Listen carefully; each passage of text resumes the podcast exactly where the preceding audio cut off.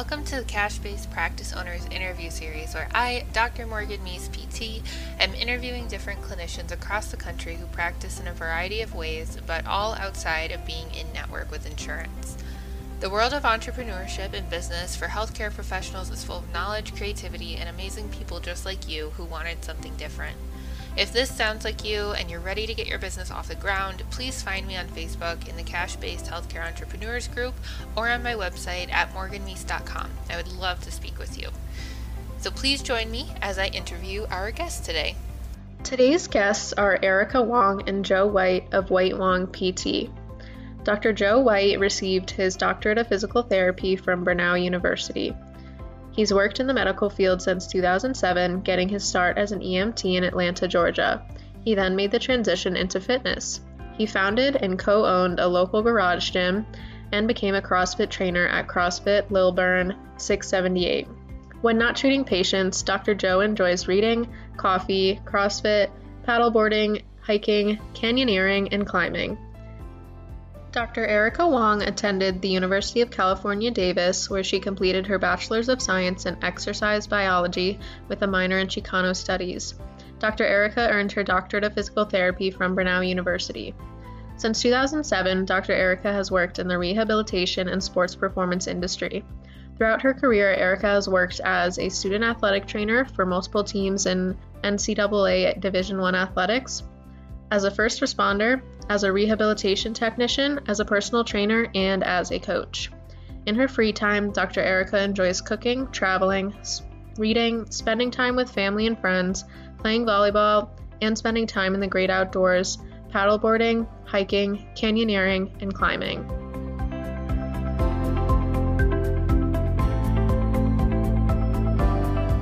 So with us today are Erica Wong and Joe White of White Wong PT. Um, they are good friends of mine. Um, we split the city of Las Vegas for CrossFit physical therapy. Um, and today they are here to tell us all about their journey and what led them into cash-based practice.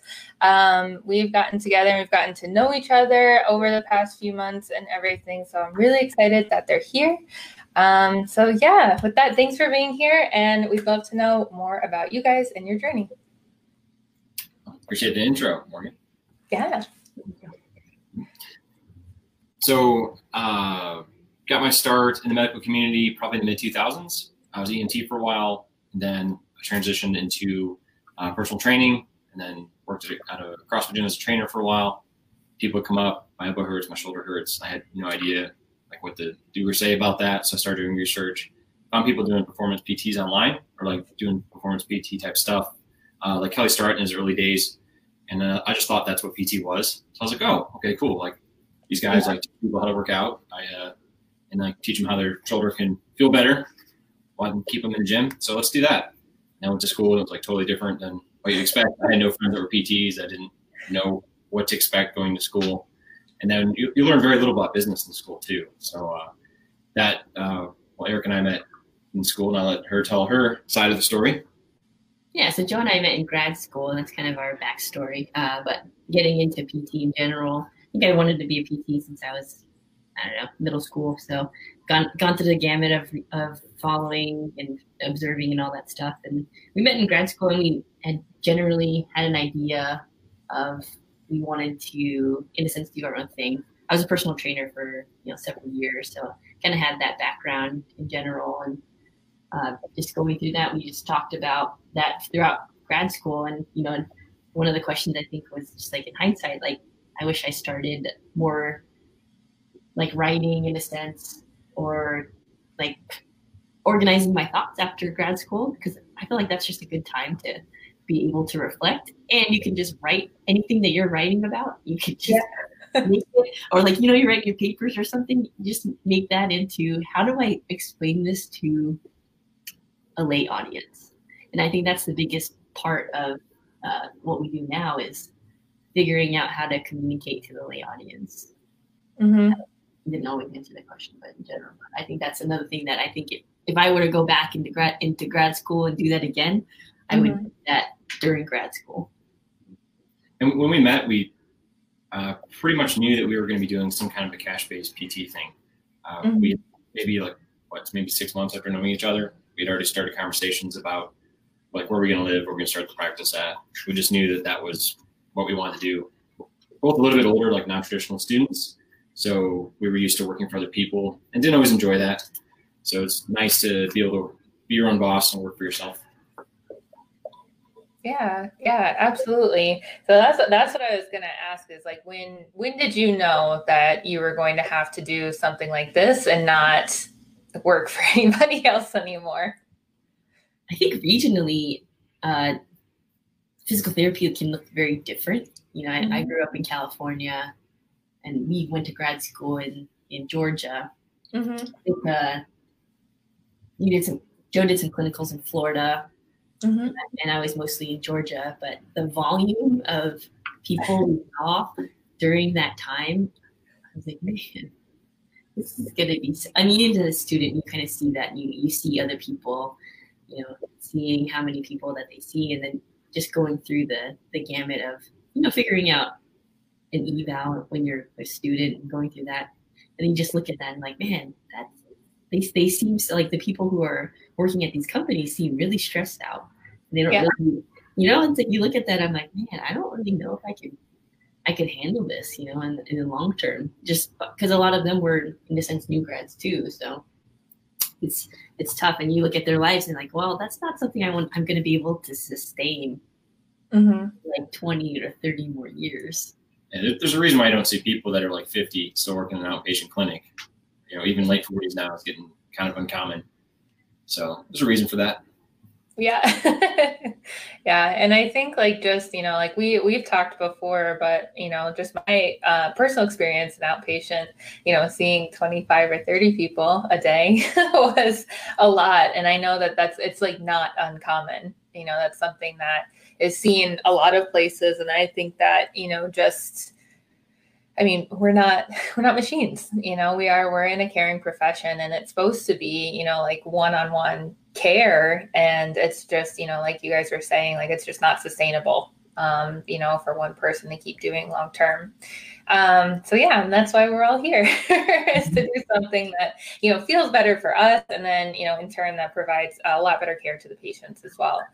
Um, so tell us about your practice you have now. How did that get started? Um, you know, how long have you guys been practicing and what you love about it? So we've been practicing, I'd say a little over a year for ourselves, but technically we started more in January is when we went more professional than we were before. Mm-hmm. I was more side hustle before, and we just had a table in the middle of the gym, but we didn't have our own room.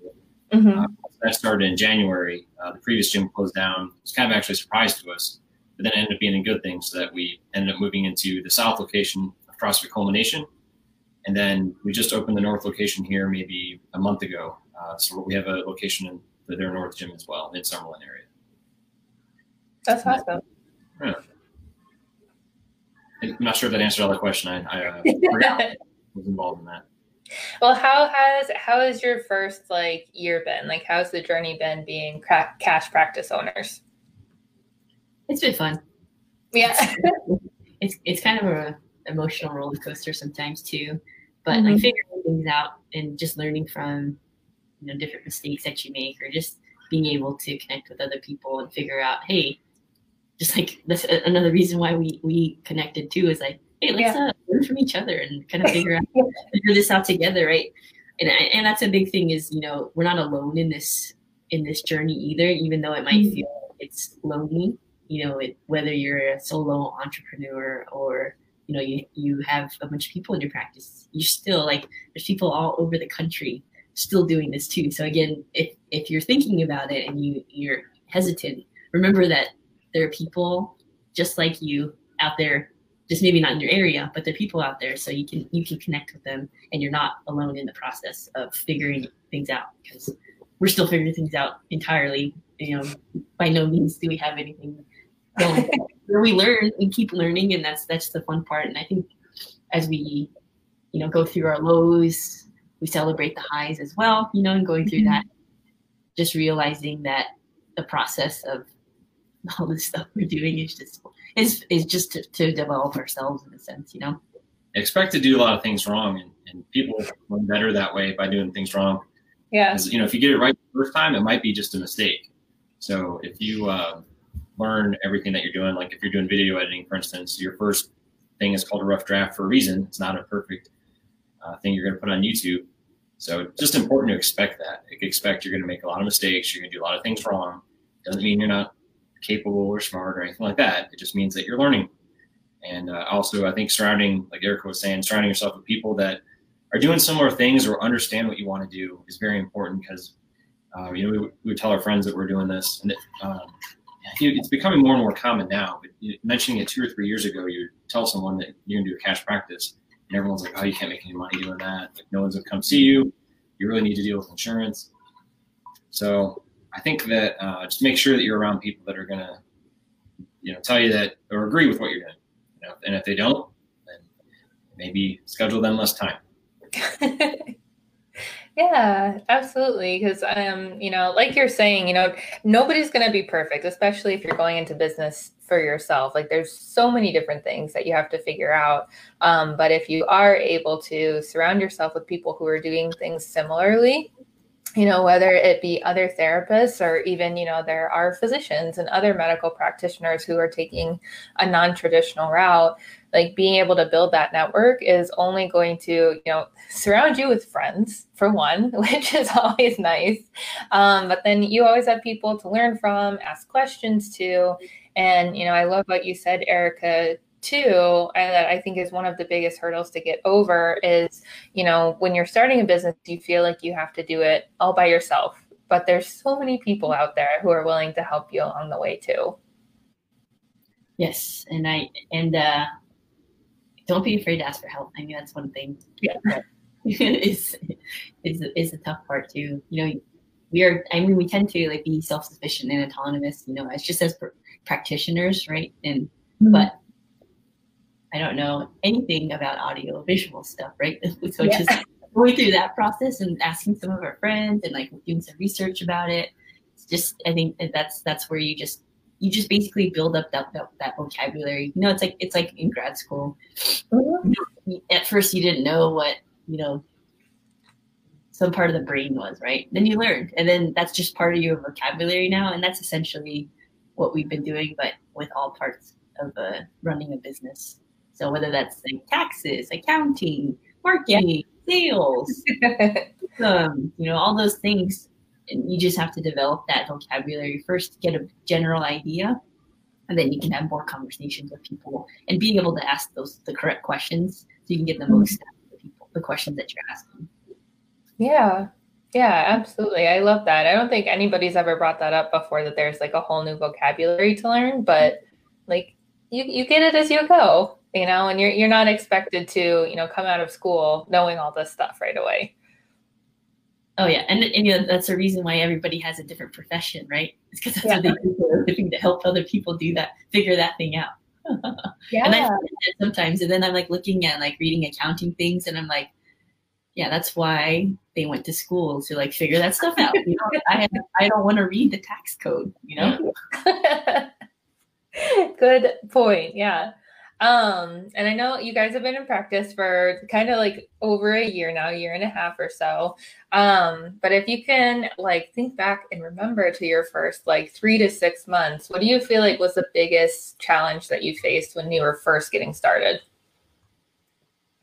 Uh, I think the main thing for most cash people is that it's harder to get patients because you have to do your own marketing. Mm-hmm. It's a different type. So you have to really get people to, to trust you and believe in what you're doing before they come and see you as a patient. So I think part of the hard part is uh, that building the initial base of customers that you're trying to see, where you're convincing them that this is worth their time. Mm-hmm. Worth um, but I would, I would also say too that sometimes unexpected stuff will happen, but and it seems like it's bad at first, but ends up being better. So our gym closing down that we were out of, it was actually a surprise to us. So I, I was going in there to treat a patient, and then when I walked in, uh, the everything was like stripped out. Like the gym was actually moved. I remember that. Yeah, and it, we weren't told about it. So then I had someone showing up to come see me in like five, ten minutes. So yeah. I real quick, and I'm like, all right, all the gym's gone. There's no equipment. Uh, it's vacant. And I have a patient in like ten minutes. So then she immediately started looking Uh, and found us the spot really quick. Uh, we just got really lucky with the people that we knew. Uh, somebody just knew that this gym had a, an open room, uh, but it was awkward treating that patient in the front office with no gym equipment in there. Like, the first time I met him, I swear, didn't bring you here to kill you. oh, we'll, we'll stay in the front. We'll keep the lights on. We'll keep the door open if you feel more comfortable. So that was uh, yeah, that was a stressful time. But then we look Yeah. at it and like, oh yeah, that happened, and then we just kind of forget about it sometimes until we like have to talk about it or we talk about it again. We're like, oh yeah, remember that when that happened? And freaking out. Yeah, yeah. And, and for now, it's funny. yeah, you know. So, That's like one of my favorite stories from you guys. I can't even imagine that like happening. yeah, it's awkward. That's what that is. First time you met that guy, I mean, you could see in the back, there's obviously nothing there. It really looked like I just, yeah, we just operate out of this open warehouse that, or, you know, nothing in it. Yeah. Do you want us to Yeah. answer questions as they come up on the thing? Or on the, Um, sure. I mean, like the next thing I was gonna ask you guys, you know, like you were talking about Joe, where it's like it's hard when you first get going to figure out how to explain to people your value and like Erica, like you said, kind of like in layman's terms, you know, like who you are because nobody even knows what physical therapy is. Um, you know, and like why people should come and see you, like why they should pay you. Um you know and so like this comment here can you share some on how you market for private pay? That was going to be my next question because i get that a lot. That's like a huge concern for people is like well like how how am i going to do this? Who's going to pay me? So what advice do you guys have for that? Yeah, so do a few things. In a, in a sense, we kind of use all avenues of communication, if you will, right? So whether that's you know in person by create like uh, by doing seminars, that's something that we do either virtual, like you know because of the coronavirus, either virtually or online. Mhm. Uh, so in like in person, then it's live, just kind of like how we're doing it, um, and like a Zoom call, so you can kind of see what people are doing. Um, if you are going through like a kind of an active type of workshop, whatever you're teaching. Um, blog post. We just started a, a podcast. That's one that uh, another thing we added. Uh, social media. So all social media, whether it's Instagram, Facebook. We don't do Twitter, uh, nor TikTok. So I guess we are. We don't have all social media, but we have two we, we means of social media. Mhm. Um, newsletters is like an email list in a sense. But yeah, we kind of look at it in a way. It's like, how do people? Who are the people we want to be able to treat? You know, or who are we looking to to be able to work with? That's one thing. Mm-hmm. And then two is like, all right, how do those people interact with information? When you think about it yourself, you can think about how you how you do that, right? You listen to podcasts, you listen, you read blog posts, you go on Google, you on Facebook, you're on Instagram, like or, or TikTok or Snapchat. I don't know how however you consume your media and Mhm. or whoever your audience is. That's essentially how we have to go in all a- in all avenues in a sense to be to uh, market in a sense. Mhm. the reason that you do that is if you see it from the person's point of view. So if they have insurance that could pay for something in their mind, and they have to be just, it has to be told to them, like, why would you come and see these other people? So they're going to go look at all the things that Erica just mentioned. They're going to look at your YouTube page. They're going to look at your website. Uh, they want to see if you exist first. Like, how legit are you? And then they're going to see what your information is. And some people watch a lot of your videos, or they'll like read some of your content. They want to see if they agree to it. They want to see if it speaks to them. Um, you know, you might write something about like, "Oh, does your shoulder hurt when you're lifting overhead?" And they're like, "Oh yeah, yeah, mine does." Um, so you have to try and find that commonality with them. Uh, but really, a lot of the, the social media stuff that you're doing might not necessarily be that something that somebody sees and then they come to you directly. It might be that they're going to look at that after they hear about you to see what you are, are your skill set, who do you treat, to learn more about you, and then they'll maybe pursue you from there. And we've had some people that at first um, they're like, ah, it's expensive, you know, maybe I should use my insurance. And you're like, go do that. And then they go use their insurance, and then they come back and they're like, that was awful. I was one of three people. They threw me a TheraBand. I was doing some kind of starfish exercise. Or the moon as they were three months ago, you know, and that didn't change anything. So Hmm? So I some, mean, yeah. oh, I was gonna say some of our best clients are people that have been to other professionals and didn't work for them. So Mhm. people are on the fence like that. and uh, they haven't been to PT before or any kind of rehab, tell them to go see other people, go do it. You know, and, and it, maybe it works for them, and that's fine. Uh, but they still might remember too that you treat that population that you treat, and then they might refer someone else to you. So some of our, I'd say, longest lasting patients have gone to other healthcare professionals and had bad visits, and then you have the advantage because you have the time. So if you're going to see them for an hour, and then they're, uh, you know, orthopedic surgeon sees them for five minutes, they're going to just feel like you care more about them just because you spent more time with them. So. Yeah. yeah. We call it like the, the nurture process is essentially what people call it, right? Just yeah. Initially, I mean, I, I go through like buying process of like, all right, I'm gonna buy a pair of shoes. It's probably, and I'm probably a far out example, and Joe can attest to this, but it probably takes me a good like six months to figure out what shoe I want to get. Actually, even years at some points. So like I'm looking at what type of shoe I want, and I'm not gonna decide whether I'm gonna buy it until like until a certain time. Until, until it's discontinued. Yeah, you know. you have to look at research the next one but I'm like a yeah, I'm a weirdo with when it comes to like shopping and picking items. But that I, I look at that and I'm like, how many times did I go to that website? Like a probably a lot, you know. It's like your homepage. Yeah. And Google's like, this is where you always go. So yeah, and just buy the shoes already. yeah. And that's what he said. She has to tell me. It's like, hey, you should get those shoes. I'm like, yeah, I should not not yet. It's not. I'm not ready yet. I'm like, I will buy them for you.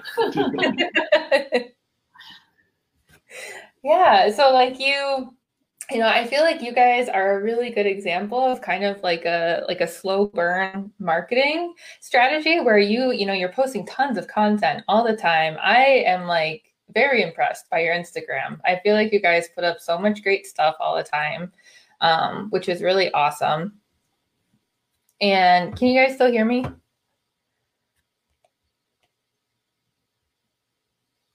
Theo is uh still loading, but we're still here. We can still hear. Okay. Yeah. I don't know if it's me or you, but I've been having a lot of trouble with my with my internet connection. So it wouldn't surprise me if it was me. Yeah, I think it just it just likes to show you new pictures, like give you a different visual, you know? That's what that, that's what we're going for. we'll, we'll uh, maybe next time mm-hmm. the video turns out. Um but yeah you know like you like you're saying you know you put out a lot of like instagram stuff blog posts podcasts. You know you're always at the gym you're putting on seminars and workshops and you're just doing a really good job of communicating in the most simple way possible you know what you can help with um and like then through you know your service delivery you're also communicating the fact that you care a lot about the people that you work with which you know i feel like at the end of the day that's what most people want is they just want somebody to take care of them. You know so once you can break down that initial barrier and get somebody in the door and show them that it just it makes it like easier and easier every time to start to accumulate more clients well appreciate that that's really really nice to hear that because again uh, i'll share this too is you know you, you I was just talking to someone who has like a million followers, not a million, but like a thousand, like an amount of followers, like mm-hmm. higher, higher, than I can count. Yeah, like 50, 50,000. So let's say, for example, but she has a lot of followers, right? And uh, she was like, you know, and we're, we're just talking about content in general. And we're like, you know, and I, I feel this way. It's like, hey, you, you, you shared this to people and whatever amount of your followers, it doesn't matter the amount of the followers, you just look at it and you don't really get a lot of feedback about it, right? Whether it's like, is anybody, I mean, you get to see like, are people watching it in some sense, you get the insight from the, from Instagram or, or Facebook, just kind of the analytics. But in general, you don't really get visual feedback. Like I can see like what you're nodding your head, you know, like you're paying attention, you know. So, mm-hmm. you know, that visual feedback, typically we just kind of send it out and it's like, well, there you go. So, and just talked to her, and she has a ton of followers, and she said the same thing. So it's it doesn't matter the the audience size. I feel like everybody kind of goes through that in terms of when they're producing content in, in you know social media or whatever that's YouTube, however you do that. It's kind mm-hmm. of that factor that's always going to be there, no matter what your skill level is or how long you've been yeah. doing it. Yeah. Yeah, for sure. Um, and I know like one other really big question that I get all the time, and we might have already kind of talked about it, but um, lots of people panic and say where do i even get clients? Like where where do i even start? And it sounds like do you guys get most of your clients from the content you produce? Do like most people come to you and say like hey i saw your blog post on this i saw your post on this and i just wanted to come in and talk to you or do you find your clients in a different avenue i'd say our clients seem to look at our social media stuff from when we ask them but i don't think where we necessarily get them a lot of it is so far, I mean, it kind of changes, uh, but it seems like a lot of it is mainly from people we've interacted with in person somehow. So mm-hmm. maybe they did a workshop, they went to one of our Zoom things, uh, maybe they're like a friend of somebody, uh, so maybe referral. Like that mm-hmm. seems to be where we actually get clients, but then they still seem to look at our social media stuff though to see what we do. Because sometimes they'll just have a comment and they'll say something, and you're like, ah, don't even remember that we made a video on that, but you know, it shows that they probably saw something at some time. Yeah, mostly it's, I'd say word word of mouth. But it's funny because you know, everybody kind of has their their way of getting clients in the sense it's and it could be the polar opposite. Like we have I have a buddy, he's a cash he's a cash PT uh, in California. Mm-hmm. He doesn't do any social media whatsoever. He has like a website, mm-hmm. and all, most of his leads are from uh, Google. Oh, really? Cool. And he does a newsletter every week. Yeah. So oh, that's, nice. that's his that's his only thing. And then we have people who are just, you know, word of mouth only. And then there's some people who are just digital. They, that's all they do is just digital stuff. And then there's kind of like the combination. So, I mean, we, we talked briefly about it before, like kind of the nurture process.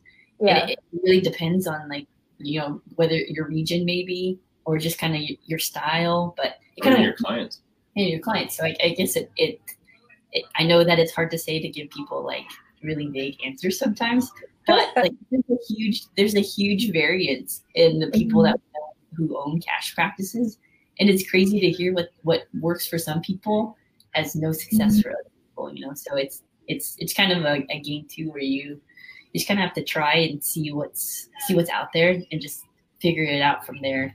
I know it's a it's it's tough because you want to be able to be like I should definitely do this to work, make it work, mm-hmm. but it might not work for you, you know? I think the in-person stuff definitely is a good place to start, like forming relationships with people in the area. So if you're going to treat people that are active, like go find those people and then just be in that community. Uh, mm-hmm. I think that is a really good place to start. And I, I think that's one thing we didn't do starting off. Uh, like we did a lot, we did more quantity rather than quality when it came to visiting different sites and talking to people. And there are times when I would go somewhere and come back like a month later, and they won't even remember that I was there. Yeah. Uh, so just shows how many people that come through the door uh, where people just think you're trying to sell them something. But if they know who you are first, know your name, uh, then it seems like you're more likely to have a good uh, in there, or they're mm-hmm. going respect you more, they at least remember you. So I, I think that that would be pretty helpful. And I'd also say like only pick well pick like one or two main ways maybe you're going to market, and then really try and do that for a little while, and then see how it does. I think we kind of diversified that too fast in the beginning, and then kind of like made all these different things that we're doing. And then now, as you're coming back, now we're having to go back and like kind of refine some of it, and, like redefine how we're approaching it. Uh, I think that that maybe having a, better marketing plan, I guess I would say from the beginning, would maybe save you a lot of time. Yeah, and I've heard this recently on uh, Ben Bergeron's podcast. If you guys listen to that, Chasing Excellence, he was talking about his kids and like how how many times you have to tell, I don't I don't have kids, but I remember being told as a kid how many times you have to do something like you didn't, you know, put away your laundry. So mm-hmm. or you didn't bed that morning, right? And it's it's and it kind of it frames it in in a way where you're like, all right, you have to hear hear or do something seven to nine times before you actually take an action to it. And if you look at it, if you think about that too, it's like whether it's you know you're you're you're going to McDonald's. Like how often do you see the McDonald's sign? Like seven like there's there are times where you've interacted with that that sign or you know something with whether it's content or someone read something or some they have to see it or mm-hmm. you need to tell somebody like seven times before they makes they understand like oh i should really make my bed that makes like that's probably a good idea right like or like brushing your teeth like, oh that's really good i probably brush my teeth every day like yeah. Your parents have to tell you these things multiple times in order for your brain to like understand. But the same thing goes with like kind of the psychology of you know, whether marketing or sales, whether that that is, is like those touch points really do matter in that sense. Mm-hmm. Yeah. Um, do you pay for a marketer or a social media expert, or did you figure it out all by yourself? Currently, we're doing it on our own. Erica started most of the social media stuff, and I've been helping her with it. Uh, I would love to get to the point that we could have someone else do it for us. Yeah. Uh, but we're still kind of in the early stages of our practice, and really, I'd say since our main start was really in January, pretty much we've had the COVID thing going for a lot, you know, half the time that we've been open, or maybe a third of the time. So. Uh, yeah, I would love to see yeah. somebody. That'd be awesome. Because then it frees up our time a little bit yeah. more. I feel like a lot of a, a lot of our time has kind of been at this creation mode, which is okay. Mm-hmm. Like if it's something that you enjoy doing, like writing or being on camera or you know doing that type of stuff, then I think it's kind of a fun little uh, escape from like your everyday like treatment of mm-hmm. you know, with your clients or your patients. But it's also a lot more time consuming than you may imagine. Yeah, I totally understand that. Like right now, my sister, she's been working as a VA for me for a while. So if you guys are interested, let me know. Um, but um, she just like, she handles so much of my social media stuff for me that would normally take me like five or 10 hours probably a week to make mm-hmm. sure I get all of that stuff out there. And I think like that's a big piece of like scaling probably is like learning how to delegate and like what you can delegate and also like learning to let go of things and be okay with like you know like 80% as good as you could do it. You know i think that that's that's a good rule to go by. But you know it sounds like from a lot of what you're saying with um, you know like the marketing stuff is it's like it's about creating opportunities for engagement with your community and to have conversations with people whether it is on your social media or whether it is an email list you know or you show up on google or you're doing seminars and stuff. Like the more opportunities opportunities that you give to your community to learn about who you are and get to know you. Um, i feel like that's you know i think like joe you were saying like that's a really good way to start off with things before you move into like tons of like automations and ads necessarily. Yeah and i think this is another one too that i just thought of and noticed as i interact with more people is mm-hmm. some people have this like function. I don't know how to do it but I think it's a great way to interact with people is the if the person if a person follows you or messages you, there's this like automatic function to be like, hey, thanks for you know messaging me and and it's just basically like a whatever script that you want to, but it already automatic automatically creates a conversation. So I don't know if you have I don't know how to do it, but I've seen people do it and I think it's really cool because I was like, oh, I got a message from her. That's cool. Like she, she of me. You know, but it's the same thing. It's like that personal connection, and you're like, oh, I wonder, mm-hmm. you know, they're they're reaching out to me, so let's I'll respond back to that. So that's another way that you and essentially don't have to pay for, you know, clicks or whatever. Is like just whoever that you interact with on your social media, you can send them a message and be like, hey, thanks for. This is another tip we got from from Gigi. He's a he's a PT uh, mm-hmm. entrepreneur over in uh, South Carolina, but he said anybody who follows you, anybody who likes any of your posts, just say, message them and say, hey, thank you for interacting with the post, or thank you for, you know, or how's your day going, or whatever that may be. And that that adds mm-hmm. that extra layer. We don't do a good job about it by any means because we definitely don't. But I think that was like a, a, great way to get more interaction with someone you might not have um, seen just because they just liked your video or something. Mm-hmm. But that extra layer, and you just mentioned that recently, and I think that's a great way to have a little bit more interaction mm-hmm. uh, with your audience. Yeah, yeah.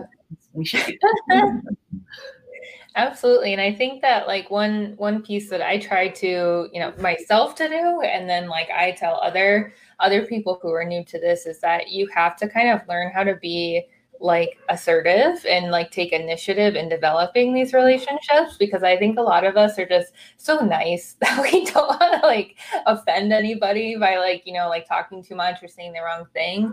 Um, but you have to learn how to like have more agency in your role as a practice owner and like being the expert and being willing to, you know, reach out and like deliver that message and say, hey, thanks for, you know, liking my posts. You know, like you are giving yourself the opportunity. You're not waiting for the opportunity to come to you. And i think that's where a lot of people get stuck is you know they'll set up their practice and then say okay like where are my patients? You know but you're not doing anything to like create that action and the opportunities for people to learn about you. Yeah another thing i, I heard recently too is actually from a one of the personal trainers at the gym that we are at and he he worked with this, this guy who was like an awesome salesman at the, like a global gym and he said you know, what would be the alternative if I'm if I don't help this person? They're like I'm helping the person, right? Whatever we're doing, we're helping that person. It's not like we're, you know, we're selling. Yeah, we're not sell. We're not trying to sell sell their like credit card numbers, or we're, we're trying to sell them a fan that doesn't work. You know, it's like what we actually do are helping. We're actually helping people. So. Mm-hmm. I guess keep that in mind too, and, and I think that's something that keeps that re- really resonated with me when he said that. I was like, he's totally right because the alternative would be that person's still going to have that problem or yeah. they're not going to get help with that. And you know that's and that's what, what, what we want to do and that's the main goal of what we do right is to help people figure out what whatever problem that may be. Yeah for sure. Um and like i think that's like a big piece of sales that just like nobody is going to know like going into starting your own business. Like being able to be like a salesperson is a skill that you're just going to like constantly be developing. Um you know but i think that's a really good way to look at it. And it kind of goes back into that piece of like well who's going to pay me? You know but if you can communicate the fact that you can solve the problem for somebody you know and like relieve them of the pain help them with their fitness etc you know you can provide the solution. People will pay for that you know and if if you're able to communicate that well and show them like all the things that you can do for them you know because you are helping them like you said you know it's a lot easier to to make that sale for sure. Um, what are some examples of topics you've done seminars on that you got a good audience for yeah, so we work with CrossFitters. That's our main population. So we, we kind of went with the route of what are the most common injuries that we see with CrossFitters. And we've, we've kind of framed it in different ways. Uh, one being like we've tried to start with a knee seminar, which I think a squat seminar probably, I don't know, maybe resonated more with people. I don't really know. But um, not everyone might be hurt. It might be more that they are looking for a skill set. Mm-hmm. Uh, kind of hard to like you have to maybe see the culture of the gym that you're at, maybe the age of the people that you're dealing with. Because if you think like a lot of them have some kind of pain with something, maybe then you could say like, oh, it's a shoulder seminar. You know, we're gonna help you lift overhead without being hurt. Or if it's like younger, maybe like improve performance. So you have to change it a little bit for the wording, but I'd say a lot of like anything overhead for CrossFitters, they definitely need help with that. Typically, and then back stuff is pretty helpful for them as well. We've done some desk seminars for some office, like uh, corporate corporate places. Mm-hmm. That's been fun too. So it's uh, those are probably our our main ones that we have that we generally have a good. I mean, pre-corona, it's usually better.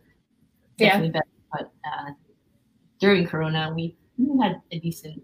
And again, with some of the seminars too, I'm not gonna like your first one. Like it, it, it does matter how you market it too if you can have some help with from the gym or you know from the, the office or whoever that you're you're hosting it at, I think that's mm-hmm. helpful. Um, yeah, because if, if, they don't promote it, no one's going to show up. But then they show up, you want to make sure that you.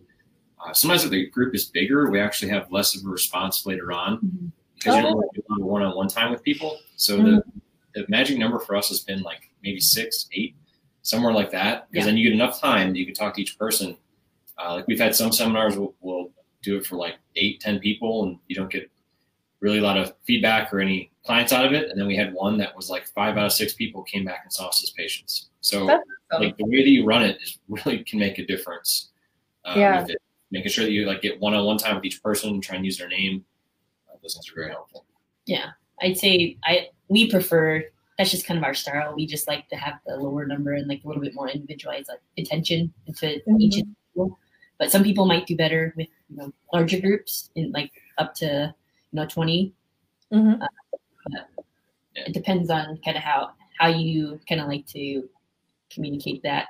And it's also helpful to have another person there um, just for like signing up. And if you do have a waiver or something that you want to have somebody sign, it's nice to be able to have two people there to um, to kind of manage questions, and then you can also have somebody book for you. Like so, if you have Okay. a way to, like for example, if like Joe's going to answer some of the questions, I'll take care of more of the admin. It doesn't have to be someone who's um, you know skilled or whatever. Like or the it could be like your your spouse or like you know somebody who just is there to help help you book and understand how to do it. Like and the questions can be like, okay, if I was just like if I wasn't a PT, I would help Joe in that way to schedule and not have to answer more of the technical questions. Yeah, and just so when you go in, like really practice what you're going to say. So if you're like, so if you just show up and just talk about the topic, and you're like, all right, well, we're done now, and then you leave, the people might not know that you, you would be willing to see them as a patient. They're like, oh, thanks for the. And you know, it's like the, the credits are rolling now at the end of the movie theater, and people are like waiting to see if there's anything after the show, like in the Avengers movies. They're like, Thanos going to be in this at the end? I don't know. So it's uh, it's good to like kind of express why you're there, maybe, and tell them and say, oh yeah, and you know, we we know that people uh, probably have different kinds of issues in the crowd. Like we'll stay after, answer any question that you have. Like try and be available for them. Uh, sometimes maybe if you're doing an offer, you could tell them anyone that shows up these seminars, if you signed in, we have your email address. We'll give you a discount on the first session. Oh, cool. You know, do something where they, they know that they can see you as a patient. Because otherwise, if I had multiple times, uh, I'll get done. I'm like, all right, uh, is there coffee? You know, and then, uh, it gets real awkward, and then they don't know if they're supposed to come see you or if they should just leave. Uh, so it's good to make sure that you kind of like you're the one in the room that's the authority. So you want to make sure that you're telling them like what's going on, and you know when you're done, and tell them to stay after. You know, you know what I mean? Like just kind of have a good flow to it, and offer to see them if they Yeah. need it. That's helpful. Yeah, I think that's a really good point. Like it, you know, it sounds silly, but like that's kind of part of like the whole piece of having a business is you have to make it clear to people that they can pay you to come see you. And you know, you're not just somebody who's there to like talk about body parts and that's it. You know, thanks for coming.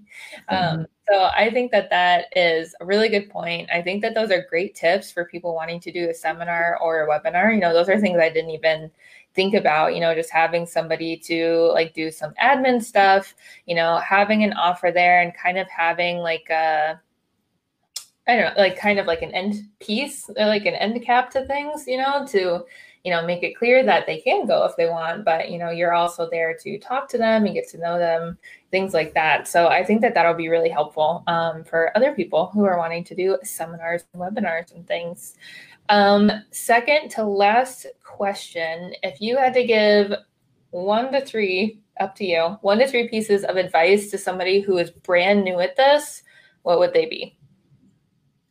Want to give one? I'll give one. How about that?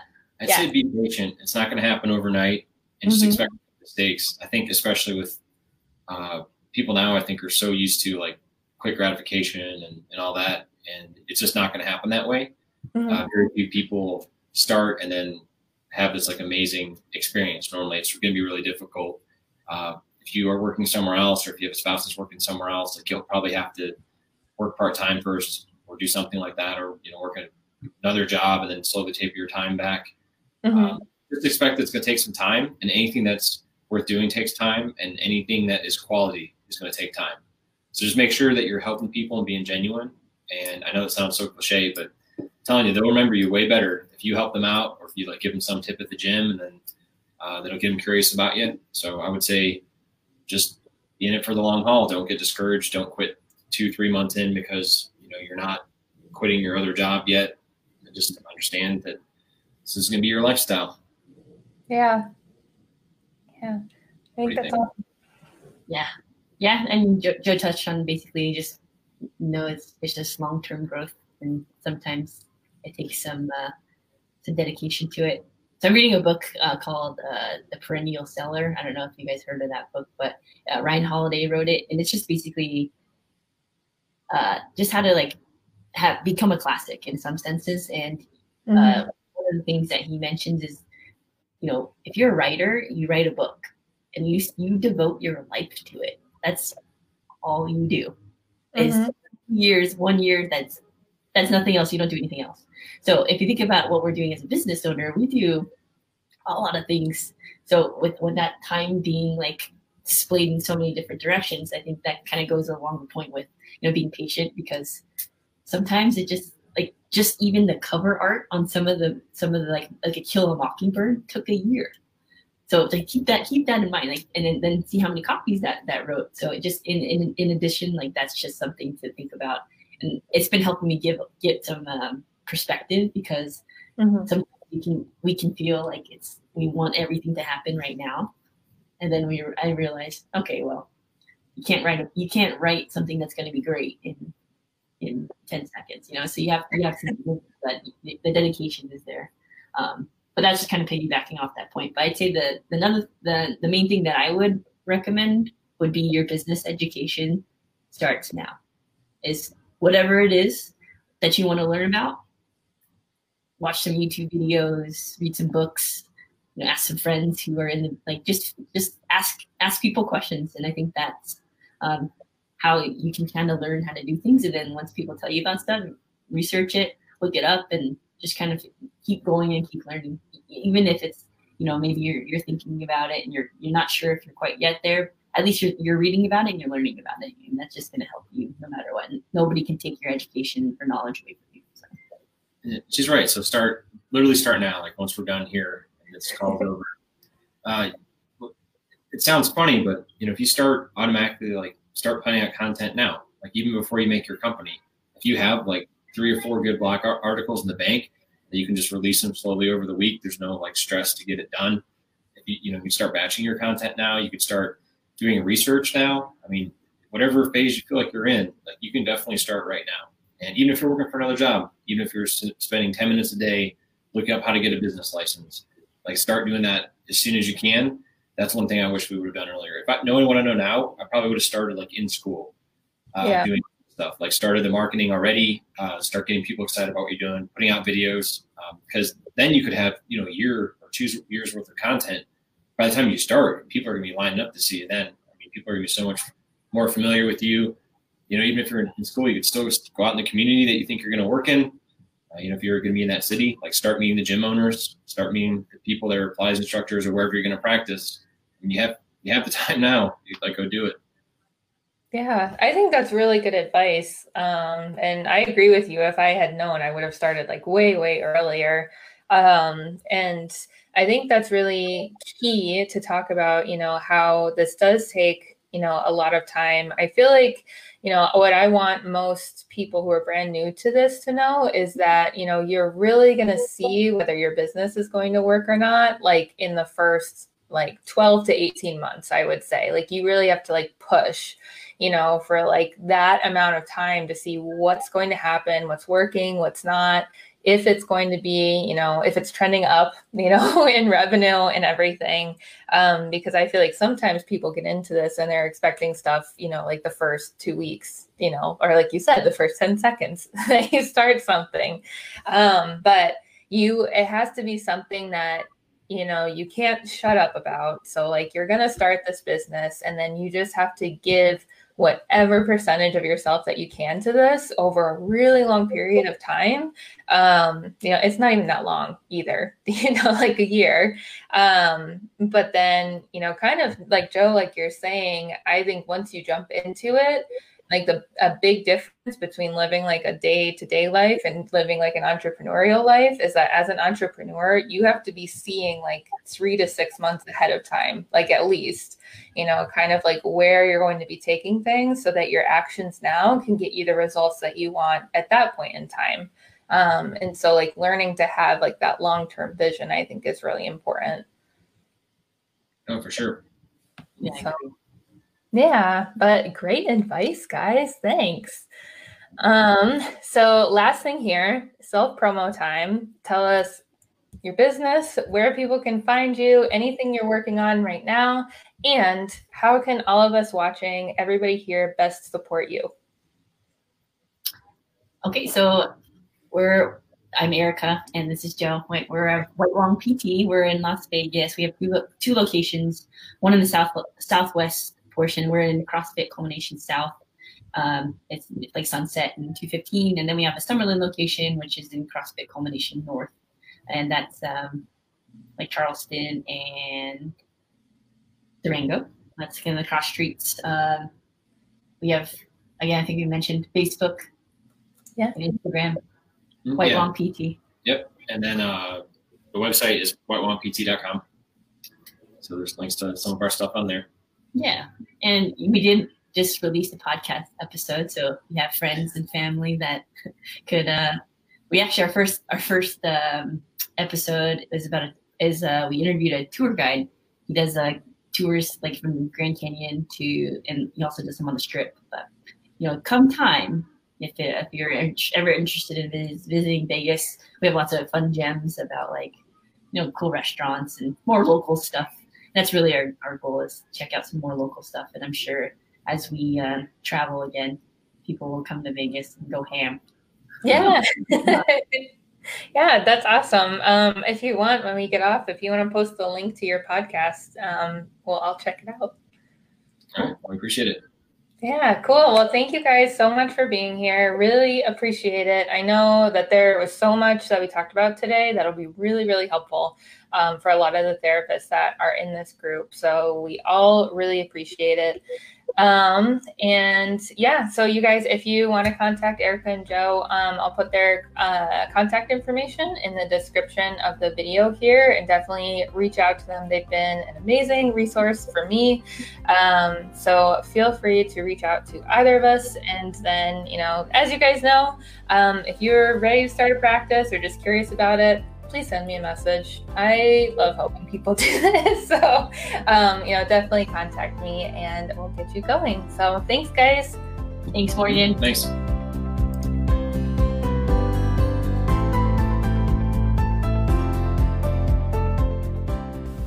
All right, that's a wrap. Thank you so much for listening. As always, I am honored to be a part of this community, and it is my hope that by spreading the stories of clinicians just like you who wanted something more and went after it, it will inspire you to create the life and career that you dream of and that you worked so hard for. If this sounds like you and you're ready to get your business off the ground, please find me on Facebook in the Cash Based Healthcare Entrepreneurs group or on my website at morganmeese.com. I would love to speak with you. And you can also find me on Instagram at Dr. Morgan Meese. So, who do you want to hear from next? Or would you like to be featured on this series? Please email me at morgan at thewellphysio.com. I'll talk to you guys soon.